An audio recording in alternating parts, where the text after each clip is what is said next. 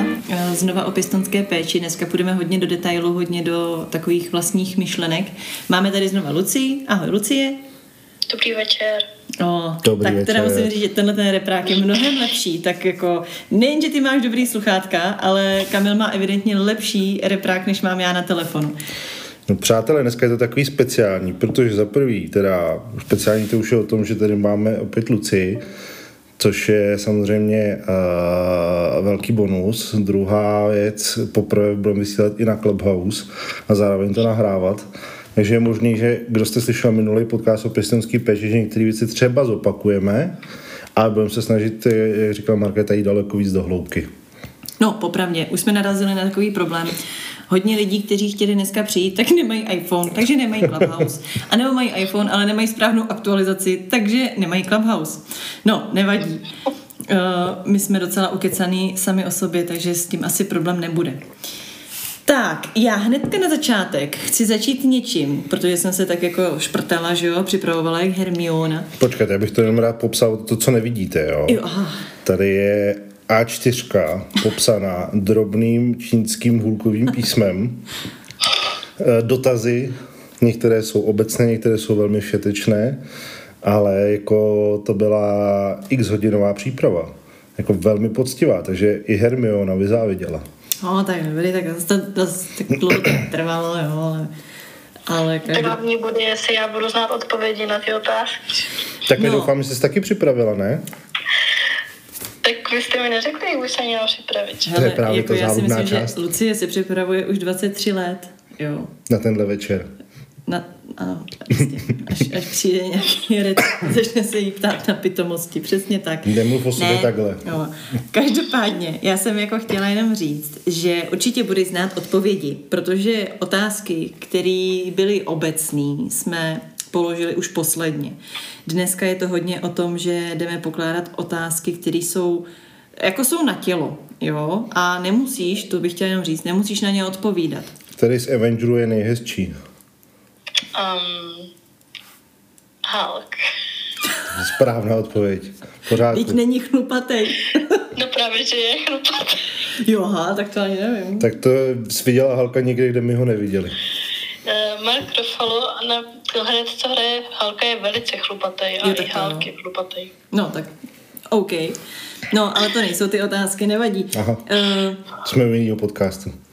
Ale bude to prostě hodně na tělo, protože ty obecní věci jsme říkali už posledně. Teď bych fakt chtěla znát to, co se v žádné příručce, jak se stát pěstounem a proč jít do pěstounské péči, prostě nedozvíte. Tohle jsou věci, které nám musí říct Lucka, případně já doufám, že Lucka bude znát asi i nějaký postoje rodičů, případně tet a strýčku, kteří, jak jsme posledně zjistili, jsou taky v pěstounským, v pěstounský péči, no, pardon, jsou pěstouny, jo, a naopak poskytují pěstonskou péči, se omlouvám. Ale já jsem pochopili. chtěla začít uh, takovou věcí, jak jsem si právě tady dělala takový kolečko. Uh, proč tedy to vlastně natáčíme, proč uh, tohle děláme, proč Lucku trápíme a nutíme jí ptát se? Tak je to uh, kvůli tomu, že existuje strašně moc mít a faktů ohledně, um, ohledně pěstounský péče. Já jsem si tady našla některý, který řekli skutečně lidi, kteří by měli být edukovaní, jako jsou, no tak poslanci to, no dobrý nic, ale třeba právníci a, a takový to běžný obyvatelstvo, který eh, taky má nějaký názory. Prosím vás, jeden z názorů, který jsem si přečetla a má být údajně od nějakého vysoce postaveného právníka, ale na tom serveru nezmiňovali jméno, je to, že pěstouni uh, ne, ne, ne, obráceně, že děti, děti v ústavu, v ústavní péči, že jim vlastně nic nechybí a mají se tam lépe než u pěstounu. Tak eh, proč by se měla řešit pěstounská péče? Takže já, když jsem si to přečetla, tak jsem na to koukala samozřejmě, jako, jestli to myslí vážně, ale je možný, že hodně z vás eh, třeba s tím nějakým způsobem smýšlí stejně, takže já bych se chtěla zeptat Lucky, co si o tady tom výroku myslí? Tak jestli tohle řekl zrovna nějaký právník, tak si myslím, že ten to bral spíš jako opravdu z té právnické až ekonomické jako situace těch dětí, že? Hmm. Protože když se na to toto podívá sociální pracovník, tak sociální pracovník si řekne, že nejlepší je pro dítě, aby bylo v rodině, že? Mm-hmm. To je prostě základ sociální práce. A když tohle řekne právník, tak právník zatím vidí prostě to, že když je dítě v systému vlastně nějakého ústavu nebo ček, na čekačce v podstatě třeba, že by někdy mohl přijít do rodiny, tak právník v tom určitě vidí to, že měl špatný zázemí, tak je lepší, aby byl někde, kde se o něj dobře starají a nemusí to být rodina. Hmm. Má zajištěný jídlo, bydlení, přísun určitých peněz, že to jsme řešili minule, že tyhle děti prostě dostávají dávky od státu, různý dary, takže je prostě opravdu zajištěný to, co oni potřebují, ale chybí jim ta rodina, ale to už ta právní stránka tolik moc neřeší. Lucie, mě teda fakt jako neuvěřitelně zarazila tvoje naprosto dokonale sofistikovaná odpověď. To teď jsem... jako by si myslela, že jinak ne, ne, ne, ne, tak myslela jsem, že řekne něco jako, no tak to je absolutní nesmysl samozřejmě, protože to dítě nebude socializovaný. Ale to, že to vysvětlíš skutečně z toho nadhledu, protože dalo by se říct, že tahle ta věta tě mohla urazit, takže dalo by se říct, že jsi fakt jako Chytrá? Eh, ne, že na to, ano, ano, chytrá, ale že na to i dokážeš koukat z toho nadhledu. To teda fakt hmm. čumím. Klobouček. Tak já si právě myslím, že tohle je tím, že jakoby jak já celkově jakoby neřeším to, že jsem v pěstonské péči. Asi kdybych jako nebyla v pěstonské péči, tak bych si vybrala furt ten stejný obor, který teď studuju. Že? Mm-hmm. A tam hmm. prostě nás vždycky učí v té škole jako, jakoby vysvětlovat tyhle ty problémy z pohledu sociálního pracovníka. Ale nesmíme zapomínat na to, že jsou i jiné profese, které řeší třeba tyhle případy. Že? Ty to říkáš Myslím, úplně jak ten profesor. Mm-hmm. Nesmíme no. zapomínat na to, přátelé. To jo, ty jo, ne, vysvětluješ ty fakt hezky. Luci, mohla by si prosím tě jenom zopakovat pro ty, co třeba neslyšeli poslední podcast, uh, co je to za, za obor, co studuješ? Teď studuju momentálně sociální práci jako všeobecný obor a můžu si vybrat různá zaměření, takže mám teď zaměření na kriminalitu nezletilých, ale pořád tam máme soubor všech možných sociálních metod, různé postupy, právnické obory, humanistické obory. Je to opravdu jako opravdu o tom všeobecném rozhledu, mm-hmm. abych měla co nejvíc a pak už si vybírám No ty jsi, vybrala, ty jsi vybrala prostě to nejdrsnější, co tam máte, protože jsi uh, drsná holka. Hele, další hloupý výrok. Uh, pěstouni berou lidem v ústavu práci. Ty jsi to hledala? Ty, to jsou výroky. Tohle, prosím vás, tohle jsou, tohle jsou oficiální f, mýty a fakta ze serveru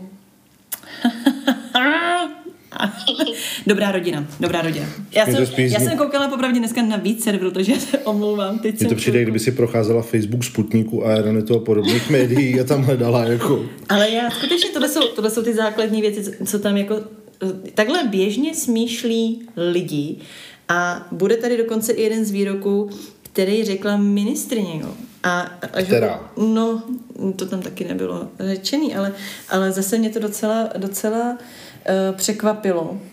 A to bude ten poslední, co řeknu. Bude jich dohromady. Raz, dva, tři, čtyři. Čtyři, no tak zase to, zase to nepřeháním. Ale já jsem popravdě vybrala ty čtyři fak, ty mýty a fakta, které jsou asi podle mě úplně nejzarážející. Jo. Hmm. Takže pěstouni berou lidem v ústavu práci.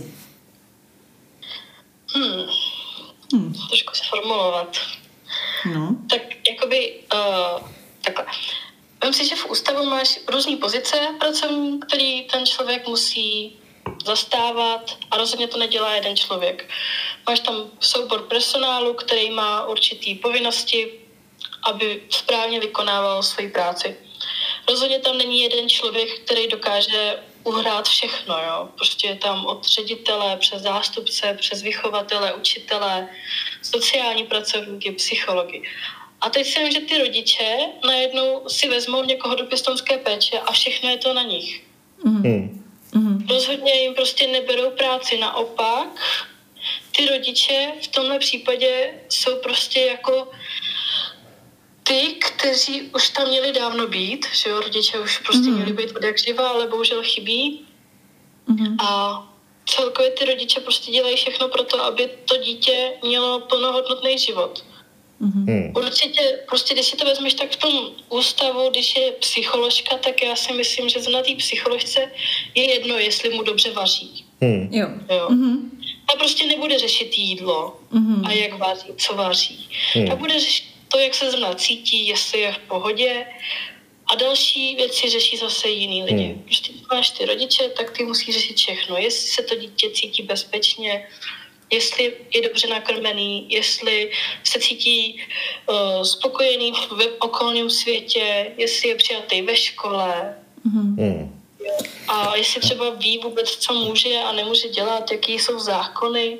Mm-hmm. Všechno to najednou padne na ty rodiče a rozhodně to není. Jako není to, že by ty rodiče brali práci těm zaměstnancům těch ústavů. Hele, a můžu se jenom zeptat, nebo ty si tušíš, jak je na tom jakoby obsazenost těch různých dětských ústavů nebo pečovatelských domů, nebo jak to nazvat? Klokánků. Klokánků, no dětských domů a podobně.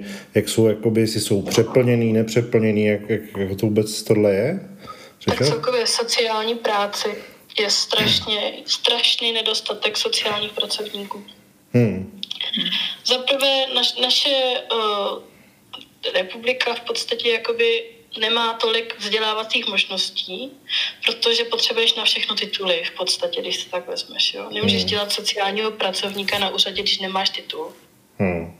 Aha. Když chceš dělat sociálního pracovníka bez titulu, tak se dostaneš maximálně tak do důchodáku na pečovatelství. Opravdu prostě, že ty lidi přebaluješ, umýváš, ale není to už na tu odbornou práci, hmm. kdy jim můžeš dávat poradenství, kdy s nima řešíš tu jejich situaci. Opravdu je, potřebuješ na to školy a nějaký kurzy ti prostě stačit nebudou. A je to, reálně je to tak, jako, že fakt byste se bez toho vzdělání neobešli, anebo je to jenom jako řekněme, administrativní nebo jako mm, překážka zbytečná. Byrokratická, byrokratický výmysl, abyste ano. se mohli přiblížit dětem. Nemyslím, to si nemyslím, protože já když jsem chodila na tu střední školu, tak jako by jsem dostala nějaký základ všeho tohle. Mm-hmm. Věděla jsem, jaký jsou zákony, kde hledat, v jakých zákonech, ale pak na té vysoké škole jsem se opravdu jako dozvěděla až do detailu, co je všechno potřeba. Jo. Dostala jsem se do různých těch zařízení, které tě to naučí. Ta praxe je k tomu taky důležitá hmm. samozřejmě. Ale právě tu praxi dostaneš až na té vysoké škole, protože spoustu sociálních zařízení má nastavený, že neberou středoškoláky na hmm. praxi. Hmm. Aha. Že berou opravdu až vysokoškoláky, a aby to prostě k něčemu bylo. Že? No a když se nad tím zamyslím, tak podle mě to je jako propojená nádoba s tím, že asi možná i to je jedna z největších překážek je to, že teda vy musíte studovat spoustu let, pak jdete do oboru, který, který je náročný a asi si řekněme otevřeně, že není nějak úžasně placený. To je další věc, no, že sociální pracovníci jsou tak pod, pod čarou, podceněný platem. Hmm až je z toho někdy jako, až mi z toho zvedá žaludek. Někdy, když si vezmu třeba, jak chodím teďko, není škola, že jo, a tohle, tak chodím na brigádu do toho kontaktního centra, kde jsou ty lidi prostě vystavení každodennímu riziku. Hmm. Práce s drogově závislýma lidma, což absolutně není jednoduchý, že jo. Hmm. No tak a... to je síla. My pořád všichni slyšíme o doktorech, jak jsou podhodnocovaní doktoři a fakt je, že my všichni ostatní potřebujeme doktory určitě víc než sociální pracovníky, takže tam se člověk zarazí, to sami slyšíme o učitelích, tam se taky člověk zarazí, protože ty děti má, ale fakt je, že tohle je tak na okraji, že skutečně to procento lidí, kteří eh, potřebují sociální eh, péči sociálního pracovníka třeba není tolik jako běžného obyvatelstva, tak to se teda skutečně jako velmi ztratí. No. To... předpokládám říct, kolik tam lidi berou. Jo, no prostě vím si, že to je jako když vezmeš tak hrubýho, je to okolo 20 a víc ne. Hmm. Jo, takže na 20 se prostě, pokud jsi jako klasický zaměstnanec, který nemá nějakou vyšší pozici, ovšem teda, hmm. A ještě zvlášť u neziskovek, jo, a tady těch různých organizacích, které prostě fungují jakoby opravdu pro lidi, jo. Hmm. Hmm. A jsou třeba nějaký granty a nějaký pomocný financování od, já ani no, nevím od koho.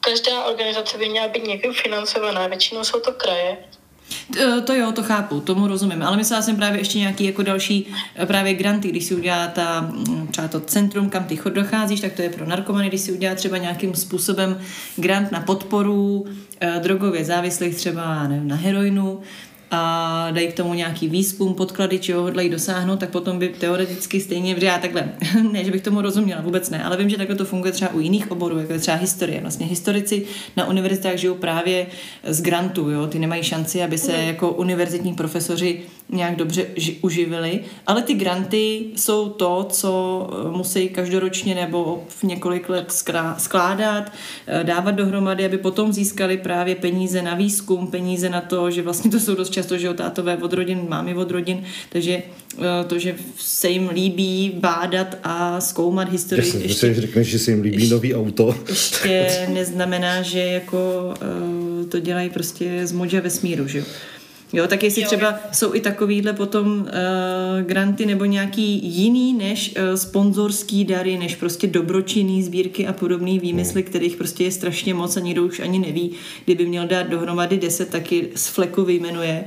Jo, tak uh, v tom už ty peníze zas tak moc jako si myslím nebudou takhle pro ty jednotlivé zařízení.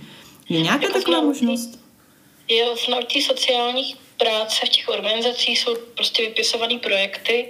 Na který jsou vyhrazeny nějaký peníze, ale většinou to je opravdu jenom z těch krajů, nebo třeba nemocnice dávají peníze, ale jakože by to byly vyloženě nějaký granty, to se jako říct nedá.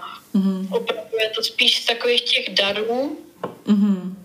různých dalších organizací, potom od fyzických osob, opravdu, hmm. že to pak je na tom, že hodně lidí jako přispívá dobrovolně, což je taky super, ale opravdu většinou ten kraj prostě se zaslouží nejvíc o tady to financování. Hmm. Hmm. No tož teda mimochodem ty zrovna nejsi úplně v kraji, který by byl v republice nejbohatší, že jo? No právě. Ty jsi... A taky ještě se musí jako hodně počítat s tím, že tady zacházíme do sociálního managementu. A tam hraje velkou roli to, že když máš sociální organizaci, tak v tom kraji už může být několik stejných hmm. Který plní stejný účel, mají stejný klienty a je to hrozná konkurence mezi nimi. Takže čím méně konkurence máš v tom kraji, tím víc dostáváš peněz. Hmm. Protože jinak se to musí rozdělit mezi ty všechny skupiny a mezi všechny organizace a je lepší, když to nemá žádnou konkurenci. Nebo dělat něco jinak, že jo? Dělat hmm. nějakou přidanou hodnotu. Prvního klienta. No, spíš, víš co, prostě, já nevím, třeba tak napadá dělat tomu věnce třeba, skytelka. se to oblatí. Ne, tak to bylo samozřejmě úplně úplná nadsázka, ale jakože uh, snažit se postavit uh, ten ne ústav, ale právě tu kliniku třeba ještě na nějaký uh, nadstandardní mm-hmm na standardním oboru péči něco takového, co by vybočovalo, aby, aby to zaujalo, anebo právě mít třeba marketáky, co ani nevím. V podstatě tady to je takový obor, který by si asi zasloužil e, nějaký přesah do marketingu, protože když o tom člověk neví, tak neví, že na to má přispívat. Jo? To, to jako ty tam... mecenáši a to mecenášství je krásná věc, ale jak říkám, těch dobročinných sbírek a zaměření je tolik, že když ke mně přijdou tři a řeknou, já jsem tady kvůli malým dětem, já jsem tady kvůli starým lidem a pak přijde třetí a řekne, já jsem tady kvůli narkomanům, tak koho z nich si vyberete? Narkomany. Jo. Takže... No já jo. ne, tak na tohle jsou lidi, kteří jsou fundraiseri, jo. Fundraising, který hmm. vlastně se tímhle zabývá, že schání peníze do takových organizací a no se dá říct, že to je mix obchodníka a marketáka. No. Hmm, já jsem nedávno četla ve Forbesu rozhovor s um, vlastně s bioložkou, ona, ona mm, dělá v podstatě marketing pro vědce ve farmacii a pro vlastně nanotechnologie a podobně, no. který zrovna třeba v tuhle dobu ten eh, článek byl dva roky starý, takže si uvědomte, že o nanotechnologiích, co se týká jako látek a podobně, jsme toho zase tak moc nevěděli. Teď samozřejmě nanorouška, slyšíme to všude, ale dá se říct, že díky takovéhle situaci, která nastala, je to právě ten boom, co jako tomu trochu pomohl. Ale tady ta ženská se, nebo paní slečna v podstatě, Dáma. no tak mm. slečna, mladá, Aha. tak se uh, zabývala právě tím, že ty vědci jsou neuvěřitelně šikovní. Ano, umějí se prodat. Vymyslej spoustu věcí, ale neumějí se prodat. Hmm. Přesně tak. Oni myslí, myslí všichni v rovnicích jo, v chemických tabulkách, vzorcích, ale nikdo si neumí zavázat boty, když to řeknu blbě. Jo, na tož prostě jít a nějak marketingově se prodat. Jako myslíš, že by třeba jako nějaký přesah do marketingu tomuhle, tomuhle mohl pomoct? Nebo je tam nějaká snaha třeba tam, co ty dochází, tak dochází už kolikátým rokem, druhým, třetím? tak, no, no, tak už to tam budeš znát, že jo? Tak uh, víš, jestli mají právě nějakýho člověka, který pomáhá s nějakým marketingem třeba. Jo, tak jakoby je to, uh, mají celkově na základně prostě marketingový jako oddělení, který opravdu zasahuje do toho managementu sociálního hmm. a snaží se jim dělat opravdu tu reklamu, která je prostě jakoby nějakým tím způsobem vyšvihne nahoru, aby se jich lidi všímali. Hmm. A je to především o tom, že jsou prostě že po městě billboardy, různých organizacích dalších ti prostě jakoby dávají letáčky, kam už zajít, je to o vzájemné spolupráci taky těch organizací. Mm-hmm. Tak hlavně především Ale... předpokládám, že objíždějí teda dřív, když nebyla korona, tak objížděli párty vždycky v pátek, v sobotu a rozdávali tam letáčky na záchodech. Jo takhle, to myslíš vážně. Aha, no, já, jsem, já jsem, promiň. To je nejúčinnější já, forma marketingu. Jo, ale já, jak už ho znám, tak já jsem se bála, že řekne něco takového, jako že, že rozdávají kokain nebo tak, aby jako, na, aby jako nalákali. Měli víc klientů. Já, já už jsem automaticky předpokládala, že řekne něco takového. No nic, ale to no. jsme trošku odbočili teda uh, k, od pěstonství k, k drogám. K drogám. Ale já jsem jenom chtěla říct, že na to, na co jsme se ptali předtím, jestli pěstouni berou lidé v ústavu práci, uh, Samozřejmě, že vyvráceno. ne. Samozřejmě, že ne, bylo to vyvráceno. Jako ano. ano, ano, bylo to vyvráceno, je to samozřejmě nesmysl, proto, proto, jsme to tady i řekli a chtěli jsme jenom znát názor. Tak se tady ale ozvalo pár věcí, na kterých já, na kterých já bych potom ráda navázala. Týkalo se to vyloženě vzdělání a právě tím, jak si říkala, že je několik různých profesí, které se v ústavu vlastně starají o jedno dítě. Dá se říct, že máme to jedno dítě, když si to nakreslíme na plánek, tak si prostě nakreslíme to dítě a od něj prostě půjde několik různých čar a bude to prostě od eh, kuchaře, uklízečky, který se musí, který se musí starat eh, o chod toho, eh, toho domova přes přesně nějakou učitelku, psycholožku, vlastně Oš, ošetřovatelku, že jo, budou tam určitě ošetřovatelky, doktorky, prostě všechny tyhle ty věci. A jak říkáš, ten pěstoun je na to v podstatě sám, případně je na to s partnerem. A já bych, nevím jestli teď, nebo až řekneme ty hloupé výroky, co zazněly i ve vládě a mezi různýma uh, hlavama študovanýma, a a nebo jestli, nebo jestli to rovnou řekneme. Ale víte co, já to, já to totiž ještě uh, řeknu, jeden ten poslední hloupý výrok, co já tady mám. Uh, dva tady mám, pardon. A ten totiž souvisí s tím vzděláním. Vzděláním a vzděláváním těch pěstounů. A to prosím vás, to zase řekl nějaký uh, šikovný právník. Uh, a je to toto. Pěstouni by neměli dostávat peníze, protože rodičům za jejich práci taky nikdo neplatí. Jo?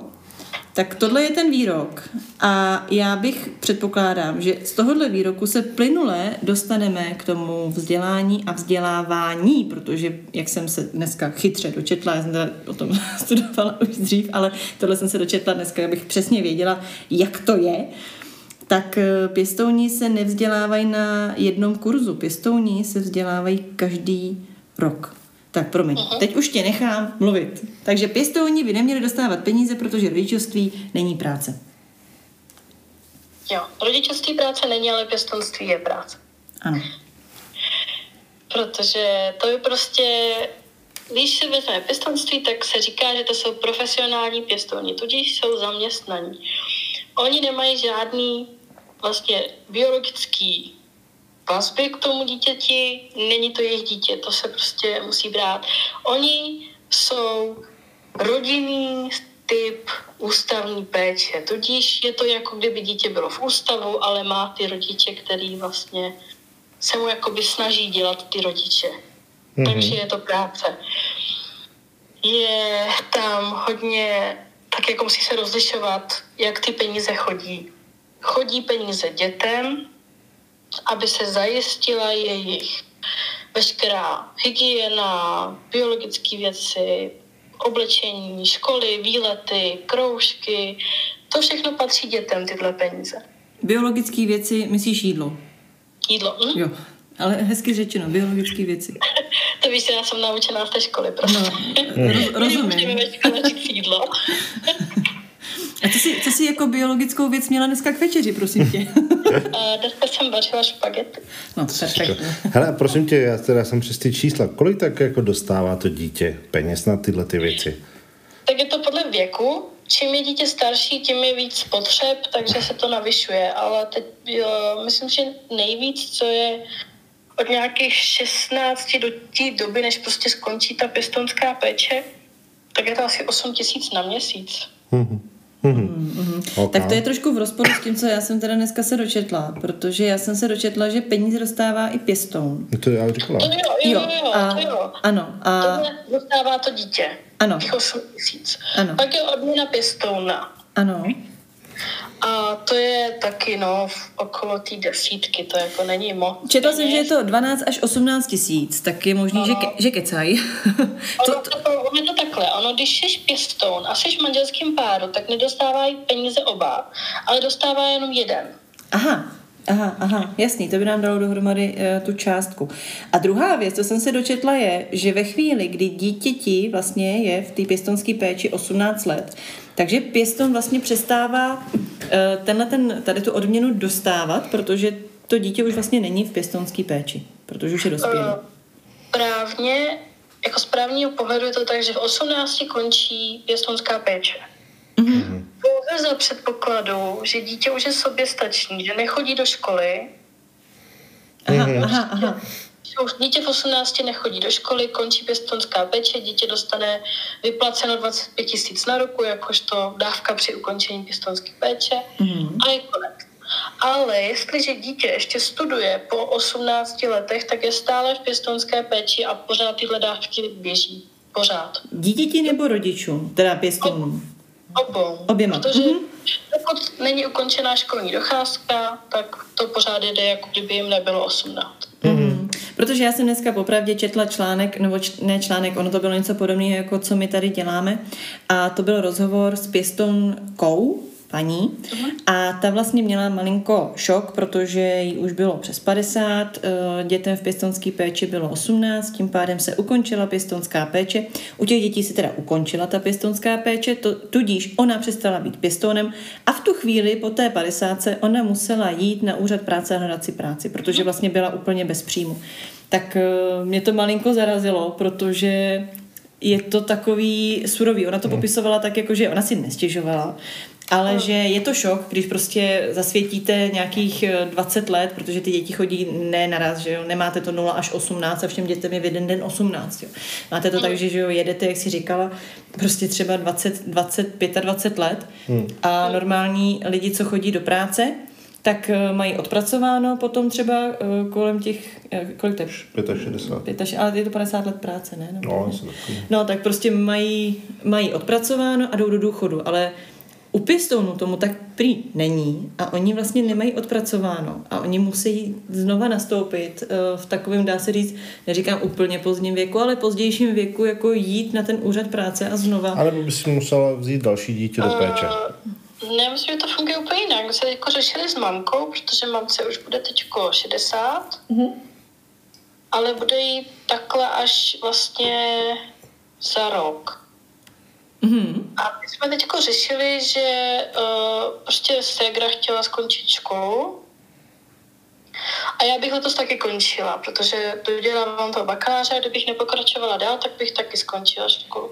Tudíž bychom nám skončila pěstonská péče. Mm-hmm. A mamka by musela na rok na úřad práce a najít si práci, jenom na ten rok ale. Vlastně mm. jako by šedesátky, aby mohla pak do důchodu. A ty roky, co ona měla děti v pěstonské péči, tak se jí normálně počítají jako odpracovaný léta. Mm-hmm. Mm-hmm. Jo, ale musí jít teda... Uh, Na ten rok by prostě musela jít do práce. Pracovat. Takže vlastně díky tomu, že tady té paní mělo být něco po padesátce, tak ona vlastně by nešla na rok, ale na adekvátně jo. dlouhou dobu, aby mm. měla zase od, já nevím, v kolika letech ona si ty děti brala, takže je možný, že ona nedosáhla té lhuty, takže jo. musela ještě x let potom jako pracovat. Ale jenom přece jenom, že je to šok a když to řeknu blbě, vaše mamka teď, mm, dá se říct, políhá na to, že ty neukončíš školu a ségra taky ne, aby mohla být v suchu, protože když vy neukončíte školu a vydržíte tam ještě ten rok, tak ji tím asi ulehčíte, nemyslíš? No, na mě už tolik nezáleží. Teď právě záleží na té segře, víš. Ještě, jakoby, když ještě budu mít jedno dítě, tak je to furt dobrý, ale pak, když nebudu mít žádný, tak je to na nic. Že? Mm-hmm. A segře chybí právě ještě jako příští rok celý v podstatě. No, Takže tak... by to vyšlo úplně akorát, ale Ale tak Luci, tak přece půjdeš na toho magistra. Jo, no, na rok, jako, na rok. Podala jsem, si, pod, podala jsem si přihlášky teďko, tak snad. Víš co, na rok, anebo si šle, šlehni ještě jednoho bakaláře. To, no, to právě nemůžu. To nemůžu. To se do toho nepočítá. Jo, to už je dobrovolné. To se počítá, to se počítá, ale zaprvé, když máš odstudovaný čtyři roky bakaláře a šla by si znova na bakaláře, tak musíš platit. Aha, ano. Mhm. Jo, jo, jo. Mm. A to se mi nechce. To se ti nechce, aha. to školní není úplně levný, to jsem tak koukala. Mm-hmm. A, a za druhý, u, na, u těchto dětí, co jsme jako my v pěstonské péči, tak se hrozně sleduje to naše studium. Mm-hmm. A kdyby šlo znova na bakaláře, tak by si na úřadě řekli, hm, ty ta vůbec nepostupuje dál. Jo, tak to smrdí. Hmm. No, furt studuje jako v jednom oboru, jo, furt jako by pořád jenom bakaláře, tak na tom bude asi něco divného, že Hmm. A už jim je jedno prostě, jestli jim řekneš, ale mě zajímal jiný obor a bože, byl jenom bakalář, Mm-hmm. Prostě to není, není navyšování toho studia a to Jasně. už špatně. Pak už na to zase kouká i ta sociální pracovnice, už na to kouká jak ten robotický právník. Právě, no. To bude dělat Lucie. no, eh, já bych ještě u toho výroku eh, zůstala s těma, s těma penězma a i s těma uh, profesema a přehoupla se právě do toho vzdělávání. Narazila jsem jakožto žadatel třeba o pěstonskou péči, Eh, pěst, pardon, já se omlouvám, to pořád pletu, o pěstounství, uh, že je potřeba nejenže projít samozřejmě všema možnýma uh, vyšetřeníma a psychotestama a kurzem, ale že každý rok se pěstoun musí dál vzdělávat. A... To jako přeskoušet? Mám to tak mm, chápat? Ne, ne, ne, jako přeskoušet, ale, ale, ale přivzdělávat. Aha. Uh, jde o to, aby ty pěstouni, to jsou, prosím vás, tohle jsou věci, co jsou běžně k dostání. Lucka nám to potom určitě vysvětlí.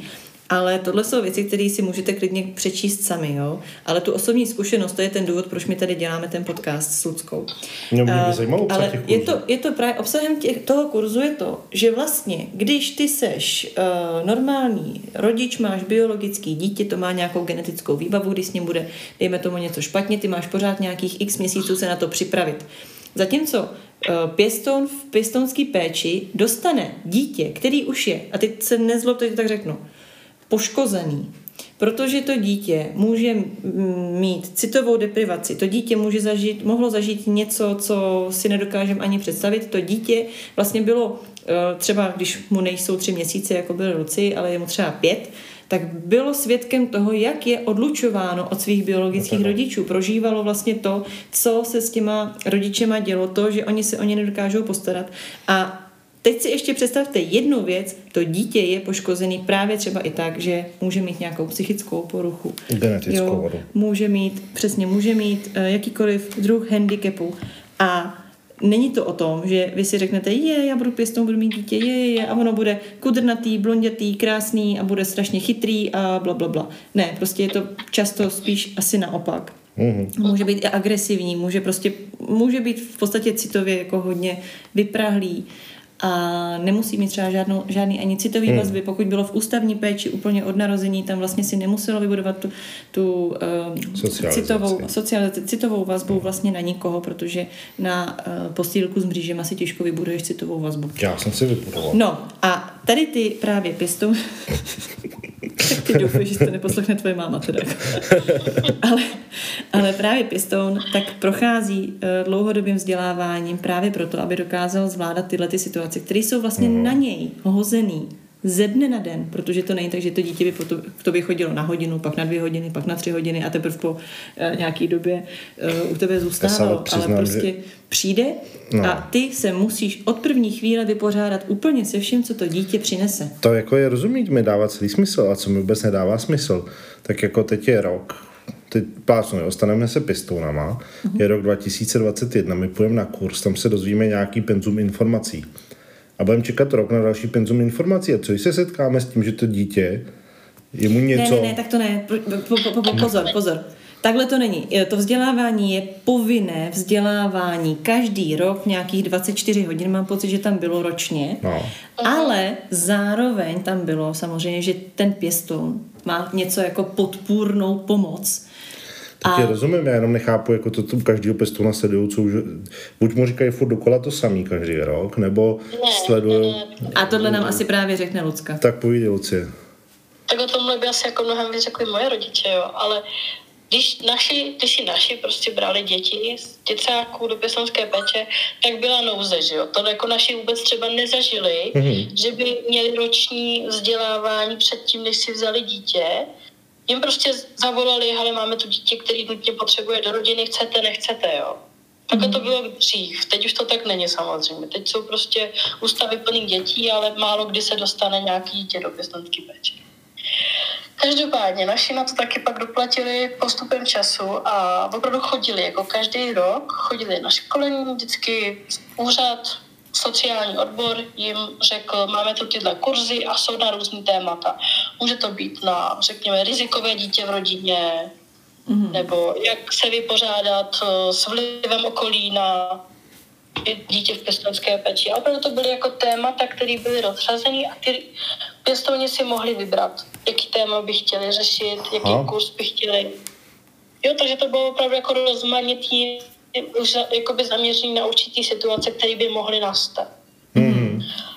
Ale? Ale ale jako ono to ty rodiče berou docela tak jako, že proč to dělat, když už to dítě máme doma, že jo? Mm-hmm. To je prostě, to mělo být předtím, ne? A už v tu chvíli, když už se to děje, mm-hmm.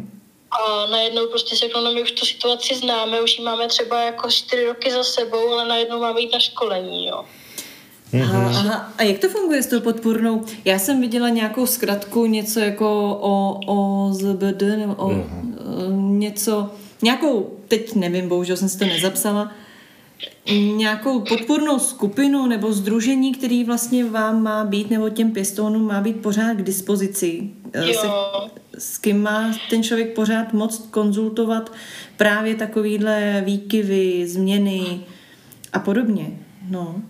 Jo, tak každá rodina má jakoby právě přirozenou nějakou takovou organizaci, která s nima spolupracuje, ale je to opravdu na bázi toho, že když potřebujete, zavoláte, my to s váma vyřešíme. Jsou tam psychologové, sociální pracovníci, psychiatři, že jo. Mm-hmm. A i tyhle ty organizace dělají třeba takové akce, že jednou za rok se sjedou všechny ty rodiny, které oni mají pod sebou, mm-hmm. Na společný víkend, prostě někde s přespáním, s ubytováním. To je zase nějaká a... velká louka, víš? No, no, no, ty to jsme jezdili každý rok, to si pamatuju. Hele, jako no, jenom, když já si spojím informace z dnešního a minulého podcastu, mě z toho vychází, že byste museli každý víkend být jako někde. To jsou jo, samý slety. Já si nepamatuju, že bychom jako malí byli o víkendu doma. Opravdu. Jo, ale on to jako nemyslí, jako že jste byli na výletech, on to myslí tak, jako že jste měli povinný oslavy, povinný setkání s rodinou, abyste se znali. Ne, ale byli jsme hodně akční teda jako v tomhle. A oni ty jako ty pěstonský setkání, co jsme měli, tak to vůbec nebylo jako špatný nikdy. Já, si já neříkám, že by to mělo být špatný. To vůbec ne. Já vám jako říct, co se mi na tom hrozně líbilo. Kluci, jako, to je jasný. Ne. Pro spoustu dětí je to třeba, víš co, jako, že no, tak zase musíme někam jet, ty tam se lidí, že jo, ty neznáme a tohle všechno. Ale my se to vůbec takhle nebrali, protože stranda byla, že my, jak jsme byli pod tou organizací jednou, tak tam byli i ty naši příbuzní, že jo. Mm-hmm. Že jste to měli rodinný setkání. Jasný. A oni vám to zaplatili, takže ideál. A jídlo zadará. Zaplatili ani jo, prostě, že jo, takže to bylo úplně super. A bylo to opravdu jako třeba i daleko od domova, jo, že jsme jeli třeba dvě hodiny prostě, než jsme tam dojeli. Třeba do tábora. Jako, no, bylo to jako fakt krásný a my jsme měli jako hodně programu tam. Rodiče vždycky si pamatuju, rodiči šli na přednášky a tady to, na různý, jako že si i vyměňovali různý jako zážitky a různý jakoby, co se děje doma ale vždycky děti šly si hrát. No, Rodiče pili. Směješ se divně. Tak mm. na co jste si hráli, prosím tě? Jo, my jsme, to si pamatuju, tam taky byly velký herny, tak jsme si hráli každý na co chtěl, že jo? Jsme hráli třeba v jako, jako vy jste no. hráli, vy jste, vy jste jezdili na tyhle setkání do kasína? Přesně. Ne, každý, ne, každý točil, jako bednu se mu zachtělo. Děti do kasína, rodiče, rodiče na párty a pak si vyměňovali klíče. No, je to úplně jasný. No. Ne, ale je to hezké. Super, jako opravdu, že jsme se jako znali těma dalšíma dětma, který vlastně byli na stejně jako my, že jo? A bylo to fajn jakoby, se poznávat a takhle jakoby tvořit ty nějaký, řekněme, vazby a tak. A ono se i dělá, že pak jsou setkání jako opravdu jenom těch matek, pěstounek, mm-hmm. a setkání otců. Aha, to je divný. A ale chápu to, no, tak chápu to. Že prostě, prostě vždycky potřebovali ty mámy vypnout, jo, tak se sešli všechno. Měli to prostě s takovým, já si vždycky pamatuju, že mamka přijela hrozně nadšená z toho, protože oni měli takový program, kdy jakoby prostě si povídali, že jo, vyměňovali si různý názory, různé situace a tak. A zároveň jim tam třeba udělali kreativní koutek, kdy něco vyráběli. Jo, to je. Hele, a ne, ne to, nepamatuješ, si nejezdili někdy do Brna do Bobby Hall? Ne, to určitě ne. ne. Dobrý, tak, tak to nic. Ty tak to je radši ty. Ježíš, on je fakt hloupej. Uh, já budu muset, teď si mě donutil tady říct, na co on naráží. On totiž naráží... Ne, ne, ne, ne, nedonutil. Prosím vás, kdybyste náhodou nevěděli, tak Bobbyhol v Brně se každý rok koná mistrovství uh, pánského striptýzu, jo, tak... Oh. No, no, mě to samozřejmě vůbec se mě to nelíbilo bylo to absolutně nezajímavý. Já to vzala vyloženě jako sociologický průzkum tehdy. No, tak, Protože má se... nakoupený lístky na pět let dopředu. Ticho, pojď, posuneme se dál. A já jsem chtěla říct uh, s tím, uh, a teď nevím co. Jo, s tím dalším hloupým výrokem. Je to vlastně poslední hloupý výrok ze čtyř, který tady dneska zaznějí, respektive určitě jich zazní spousta, ale tady to jsou ty výroky, který řekl někdo jiný než já. Tak, Uh, a je to, tady to je prosím vás od té ministrině, jo. Maláčová. Nevím, která to byla, ale mělo by se zrušit, úplně zrušit přechodné pěstounství, nebo alespoň zajistit, aby pěstoun měl i jiné zaměstnání, než pouze uh, být přechodným pěstounem. Takže vlastně zrušit to jako profesi. Pře, pře, ale prosím vás, tohle je přechodný pěstoun, jo. Přechodný pěstoun, Lucka nám vysvětlí, o čem je pě, přechodný pěstoun a jaký je rozdíl mezi běžným pěstounem, dlouhodobým a tím přechodným. Že, Luci? Jistě. Tak přechodný pěstoun, nebo pěstounství na přechodnou dobu, je tehdy, kdy se dítě má třeba dostat do ústavu, ale je potřeba v něm vybudovat trošku nějaký, nějakou důvěru, protože jeho bývalý zázemí nebylo dobrý, tak potřebuje vědět, co se může, co se má dělat, jak je to třeba řekněme ve společnosti, protože mu tyhle informace absolutně chybí. Takže pak sem přijde ta, může to být vlastně jenom matka, nemusí to být ani pár manželský, může to být jedna žena. Rozhodně to nesmí dělat chlap jenom mm-hmm. sám. No, ono na eh, konkrétně přechodný pěstonství je neuvěřitelné množství podmínek. Já jsem na to popravdě nedávno koukala eh, právě z důvodu, že bychom se sami přihlásili jakožto eh, přechodný pěstouni. My ty podmínky nesplňujeme. Já jsem tady posledně řekla, že my nesplňujeme podmínky ani pro běžný pěstouny, pak jsem zjistila, že jsem se spletla. Eh, my nesplňujeme podmínky právě pro ty přechodní pěstouny. My bychom mohli být dlouhodobí pěstouni, ale pokud chce být člověk přechodným pěstounem, tak ta podmínka, která nám tam bránila, já už nevím, kde jsem to, nějaký formulář jsem vyplňovala a pak jsem zjistila, že to nemá význam, protože tu podmínku nesplňuju. Ale je to tak, že přechodný pěstoun by měl být starší 35 let. Což se můžu hrdě přihlásit, že ještě zatím tohle nesplňuju ale uh, tak... hlavně by neměl mít doma děti mladší 8 let, což u nás nehrozí ani v jednom ze dvou případů. Mm. Takže pokud je člověku více jak 35 let a má doma děti starší 8 let, tak teprve poté může být přechodným pěstounem. No. A ještě jsem teda se dočetla jednu věc, a to teda nebylo v tomhle formuláři, co jsem asi před rokem se snažila vyplnit, ale uh, v zase náhradní péče, myslím, že se jmenoval ten server eh, a bylo to o tom, že děti do přechodné péče se nejčastěji dostávají mezi nultým až třetím rokem. Aha. Že to jsou vlastně ty úplně nejmenší, právě aby nešli do kojeneckého ústavu, tak proto je tady přechodná péče, která jo. je pouze na 12 měsíců to jsem právě říkala, že jakoby je lepší je dát nejdřív do té rodiny, aby si vybudovali nějaký vztahy, mm. aby začali vědět, jaký, jaký to je být v rodině a během té doby, co oni jsou v té přechodné, do, přechodné péči, tak se úřady snaží najít vhodný pěstouny. Mm. Aby nemuselo to dítě hnedka na ústavu, tak jsou tyhle ty přechodné, přechodné péče a jak, jak jsi říkala, je to jako na nejvíc 12 měsíců, no jenom. Mm-hmm. Mně to právě přijde jenom jako hrozně drsný, jako že si vezmeš malý dítě. Mě taky. Teď ho začneš jako zahrnovat rodinou láskou a pak ho jako právě šoupneš, tím jako hrozná zrada. Ano, ale ono tam je jedna z podmínek, které jsou vyžadované, tak eh, jsou právě na to, že ty netoužíš po vlastní rodině. Uh-huh. A to nejde vůči mně, to mě jde vůči tomu dítěti. Já tomu rozumím. To jsou otázky. Popravdě, my jsme se teď dostali přes ty hloupý výroky. Jo. Teprve teď, my už, jsme, my už tady hodinu, uh, no, tři čtvrtě hodiny streamujeme, nebo podcastujeme, nebo co to clubhousujeme, něco takového děláme, vysíláme. Každopádně uh, otázky, které se si na dnešek připravila, jsou hodně na tělo a jsou právě o tom, uh, že se tě chci zeptat na tvoje pocity. Teď bez toho, jakým způsobem jsi už edukovaná a vychovaná a tak. Ale právě tohle, uh, ta psychika, uh, tebe, tebe, ale případně i těch uh, rodičů, protože pěstounská péče je v podstatě čekání na trvalé řešení.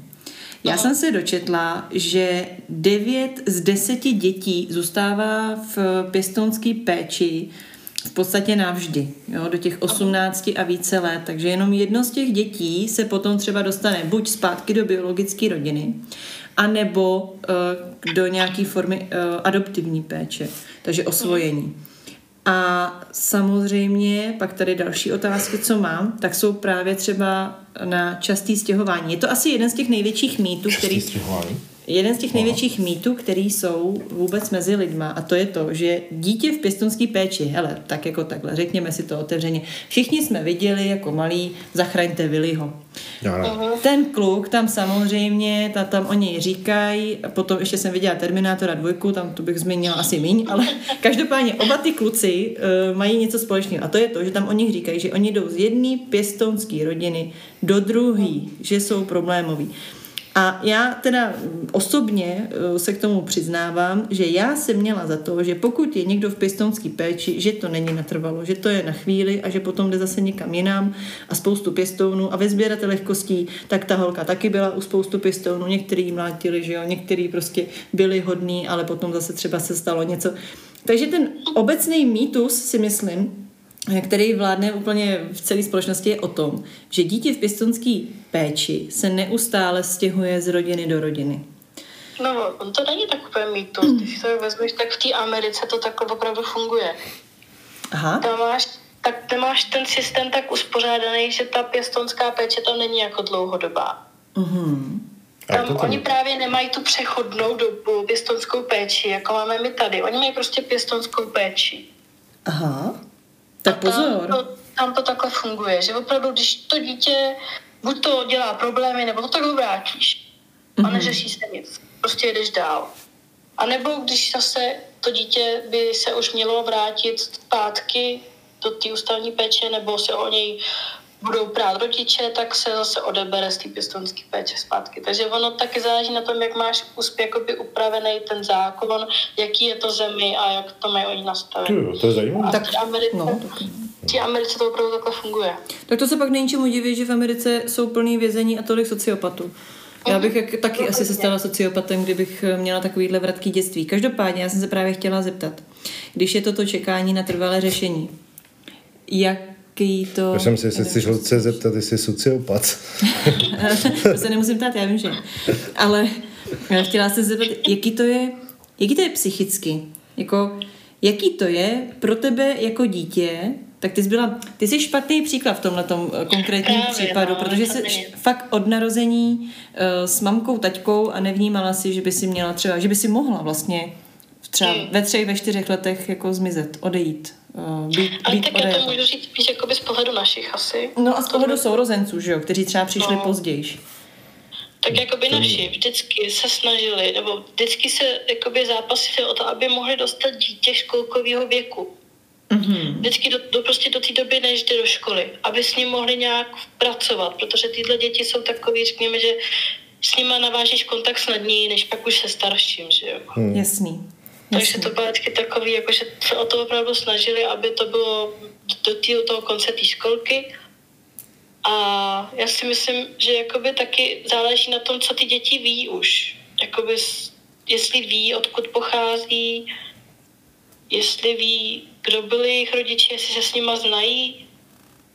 Hmm. A t- t- Jak to bylo u vás? U vašich dětí, sourozenců, protože ne všechno dopadlo dobře u vás, že jo? To víme od posledně. No u nás jako ze začátku to nikdo nevěděl, až jakoby si odkud pochází nebo takhle. Ale uh, nejhorší na té pěstonské péči je, že když máš dítě v pěstonské péči a řekněme, že jste stejně barevní mm-hmm. a to dítě by to třeba nemuselo poznat, že mm. je vlastně jakože není biologický dítě, tak ty máš povinnost mu to říct, mm-hmm. jako pěstoun. Kdy? Do, do toho školkového věku to musíš říct prostě. Musíš jim už jako od začátku, co začnou vnímat, tak jim říkat prostě ale my jsme tvoji rodiče, ale můžeš nám říkat rodiče. Jako. Mm-hmm. Že prostě on se může v podstatě, když to neuděláš, on se může kdykoliv na Prahu objevit biologický rodič a říct, mm-hmm. Rozhodně, uh, já jsem tvoje máma, taky... pojď, jdeme pryč. A taky, jak bys jim to pak vysvětlovala, když vás chodí kontrolovat sociální pracovníci, že jo, tak jako vždycky říct, no tohle to byl taky jeden z mých uh, dotazů, právě to, jak často u vás vlastně sociální pracovníci byli nebo jsou? Už nejsou, jenom do 18 chodí. Mm-hmm. Tak Ale každý, každý půl rok. A co, jako, to jsou nějaký... co to jako přesně zkoumají? Si máte plnou ledničku uklizeno? Tak jasně, jo, opravdu, opravdu nám projdou nám berák, jestli máme vlastní pokoj, nebo jestli máme pokoje, jak je máme vybavený, jestli to odpovídá našemu věku, jaký máme šatníky, jestli jako nechodíme třeba v deseti letech s mini sukní se zadkem ven nebo tak. No to, to, si teda, to, si teda... to nemáme teda. ne, tak prostě jako by opravdu, aby to bylo přiměřené našemu věku, tak se to kontroluje. Mm-hmm. A potom se taky hodně kontroluje zaměstnání rodičů, jestli chodí do práce, kolik berou, jestli je ta práce, skloup, jako jestli se dá skloubit s volným časem, jestli mají čas na nás, co děláme ve volném čase. A kontroluje se hlavně, jestli máme kroužky, mm-hmm. nebo nějaký zájmy. Jo. A vždycky si pamatuju, že jsme na začátku roku vyplňovali takový formulář, kde si stanovíš cíle s těma hmm. dětmi třeba, nevím, řekněme, že těch, od těch od té první třídy do nějaký pátý se furt stanovuje, jako že budu se učit, jo, nebo budu chodit na tenhle Naučím se dva přemety pozadu. No a za ten půl rok se jako zhodnotí, jestli jsme toho už dosáhli, nebo jestli jsme jako na dobré cestě k tomu dosáhnout. Maria, tak to teda to je docela brutál. To je jako a pak na konci roku, no a pak na konci roku se jako opravdu zhodnotí celý ten postup, jestli jsme toho dosáhli. To je jako prej pro naší motivaci, jo, ale já jsem vždycky absolutně nevěděla, co si mám jako vymyslet. No a co jsi vymyslela třeba? Ty vlá, co jsem tam měla?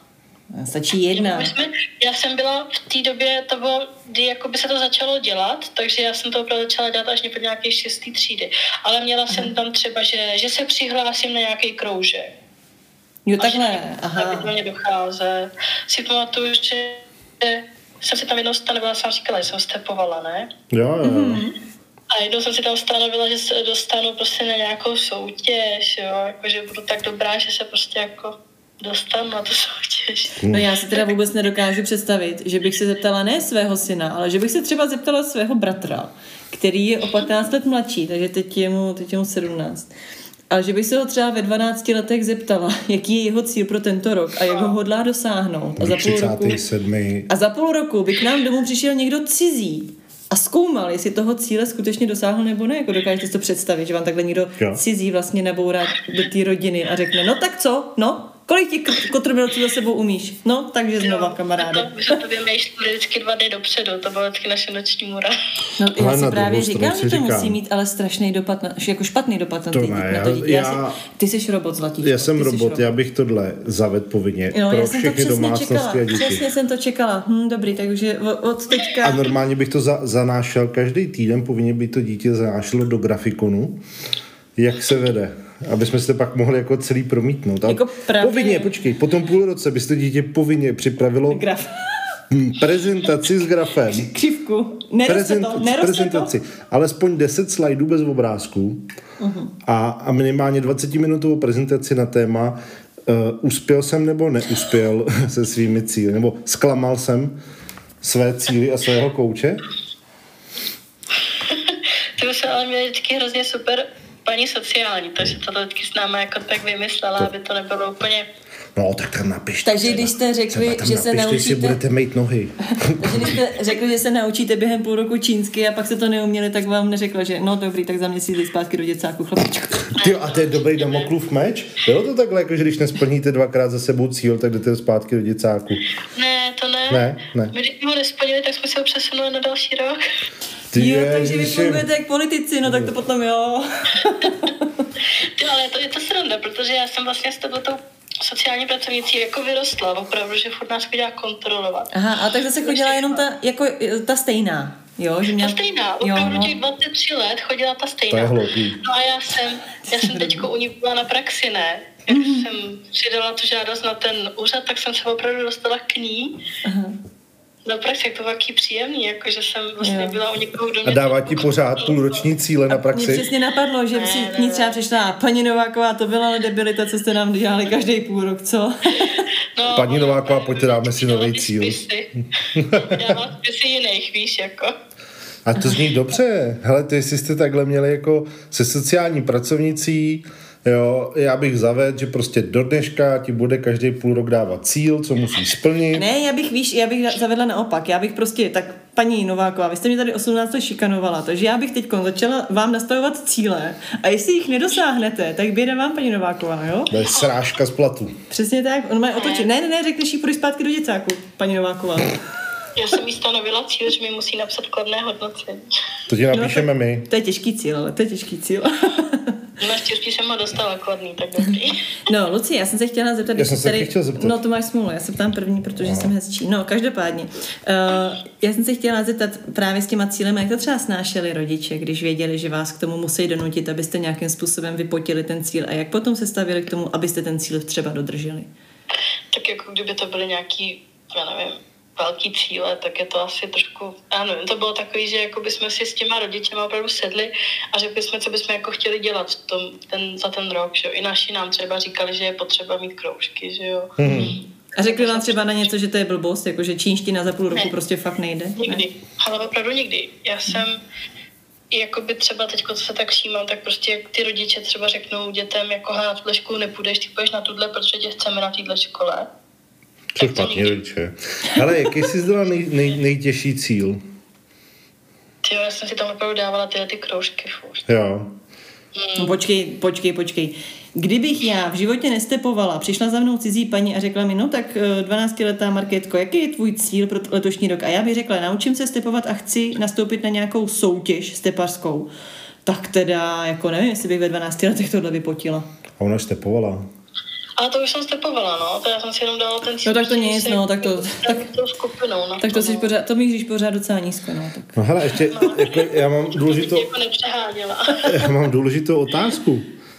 Dá se pěstounstvím zbohatnout? Nebo Nedá. ne zbohatnout? Vydělat na tom?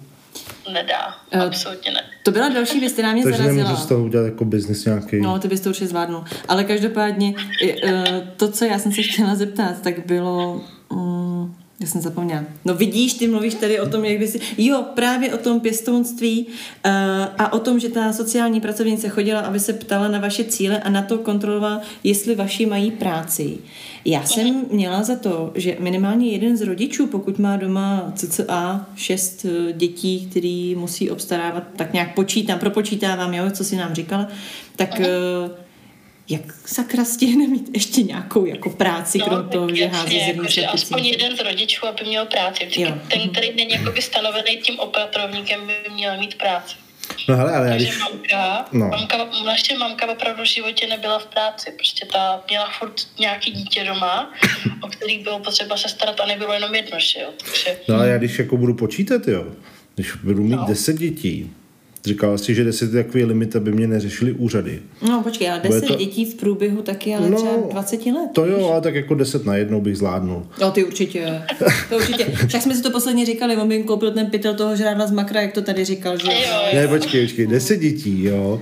Kdybych to vzal, že budu teda 10 až 12 tisíc za jedno, to je 120 tisíc měsíčně, plus každý to dítě dostane v průměru, když budou menší, třeba 5 tisíc, to je 150, to je 170 tisíc měsíčně. Pozor, a jeden ještě bude chodit do práce, tak to jsme na dvou kilech. Čím víc dětí máš, tím se ti snižuje ta odměna pěstouna, že jo? To není, že máš odměnu pěstouna za každý dítě. To je hloupý. Ale ty tak to si musíme. Tak v tom případě, Lucie, musíme udělat si v podstatě takový ten obchodnický sweet spot kdy jako ještě se vyplatí si při, přibrat nějaký dítě navíc, protože ta odměna jako se dostane ještě do plusu. Kolik ty máte průměrně náklad na jedno dítě? Ježíši Maria. Prosím vás, vůbec ho neposlouchejte, já se velmi omlouvám. To, tohle je prosím můj manžel. On mimochodem uh, je obchodní ředitel a marketingový ředitel. Myslím si, že teď už to všichni pochopili. Jo, uh, on i nás jako svoji rodinu přepočítává na to, kolik peněz mu do, do, do kasičky přidáváme a kolik ne. Jo, takže... takže Kdyby to bylo tak... takhle, tak už jste všichni pryč. Dobrý, takže jsme si jenom odpověděli na to vzdělávání těch rodičů, na to časté stěhování jsme vyvrátili, že to není pravda, že by se dítě často stěhovalo. Eh, stalo se vám nebo vašim tetám a strejdům někdy, že by skutečně nějaký dítě nezvládli a teď nemyslím, pokud bylo handicapovaný, ale prostě nezvládli třeba kvůli agresivitě nebo uh, společnému soužití. Jo, ty jsi to řekla hodně rychle, teda dobře. Tak jo. A jako, že by ho během toho procesu teda jako vrátili? Jde to vrátit? Jako říct, hele... Jde to vrátit. To, Jde to vrátit. To, to zrušit, no to pěstounství. To pěstounství. Jo, takhle. Mhm. Neříkám to dítě. pěstounská péče ze strany pěstouna kvůli vážnému důvodu, to jde. A je tam nějaká výpovědní lhůta? Není. Není. Mě to zajímá, jestli to je takový, jako že tě... Jakmile soudce rozhodne, tak tím končí. Ještě jednou? Takže o tom rozhoduje soud, jo? Soud. Mm, to je soud. Jo, takhle, tak to je na dlouho. A jaký třeba vážný důvod je k tomu, aby se právě ukončila pěstonská péče u nějakého dítěte? Tak když už je opakovaný agresivní chování vůči rodičům, vůči sourozencům, vůči okolí, hmm. krádeže jsou docela vážný důvod. Hmm poškrábání auta se jak Když bere. Se... nemůže se zřít našich dětí. Fakt se nemůže zřít našich dětí. Počkej, poškrábu tvoje auto. no, tak počkej, tak jo, dobře. no. Eh, třeba, no. třeba právě zrovna ta teta, co je od taťky sestra vlastně, tak ta brala opravdu jako děti ve velkém, protože vždycky si třeba dostali nabídku na nějaký dítě, že se zjistilo, že má sourozence, tak řekli, no taky prostě nebudeme trhat, vezmeme si je. 15 sourozenců třeba, no. A ti opravdu jako měli štěstí, nebo smůlu spíš teda, hmm. na, tyhle ty, na tyhle ty jako děti. Jeden, ten první, který ho jako vzali a nevěděli, že je agresivní teda, to nevěděli. To se zjistilo až během toho, když ho prostě vzali na nějaký psychologický vyšetření, že jo. Mm-hmm tak zjistili, že trpí různýma depresema, jo, a pak je jako prostě agresivní. Tak ten se jim zabil teda, ten spáchal sebevraždu, takže u toho... V kolika to, letech? To nevím, to jsem nikdy jako neřešila s naším jménem, vím, že Aha. prostě když se tak o tom jako mluvilo občas, tak jako vím, o kom se mluví, ale nikdy jsem se prostě neptala, neviděla jsem, ale myslím, že byl mladý docela, asi okolo 20 určitě. Kolem 20 říkáš? Mm, myslím si, že okolo 20. Mm-hmm. Když tak propočítám, jakoby, když jsem kdy přišel a kolikátým pořadí vlastně byl, tak mi to tak vychází. Ale pak si to vybavuju jednoho, kterýho si vzali, tu pěstonský péče a s tím jsme jako, právě jsem ho poprvé viděla na tom setkání rodin. Mm-hmm. Tak ten byl jako divný už od pohledu, to prostě bylo vidět nějakou tu... Lucinko, Lucinko, to ty taky. No. Ty, ty to hodnotíš ale jako velmi strze. Ty, ty to hodnotíš jak já, to nemůžeš. Jeden tady může být jenom věcnej. Ale a jenom s dovolením. Když mě nevrátili, jo, tak si říkám zase, že jsem asi v suchu. nevrátili tě. No teď už nemůžu, Teď už nemůžu.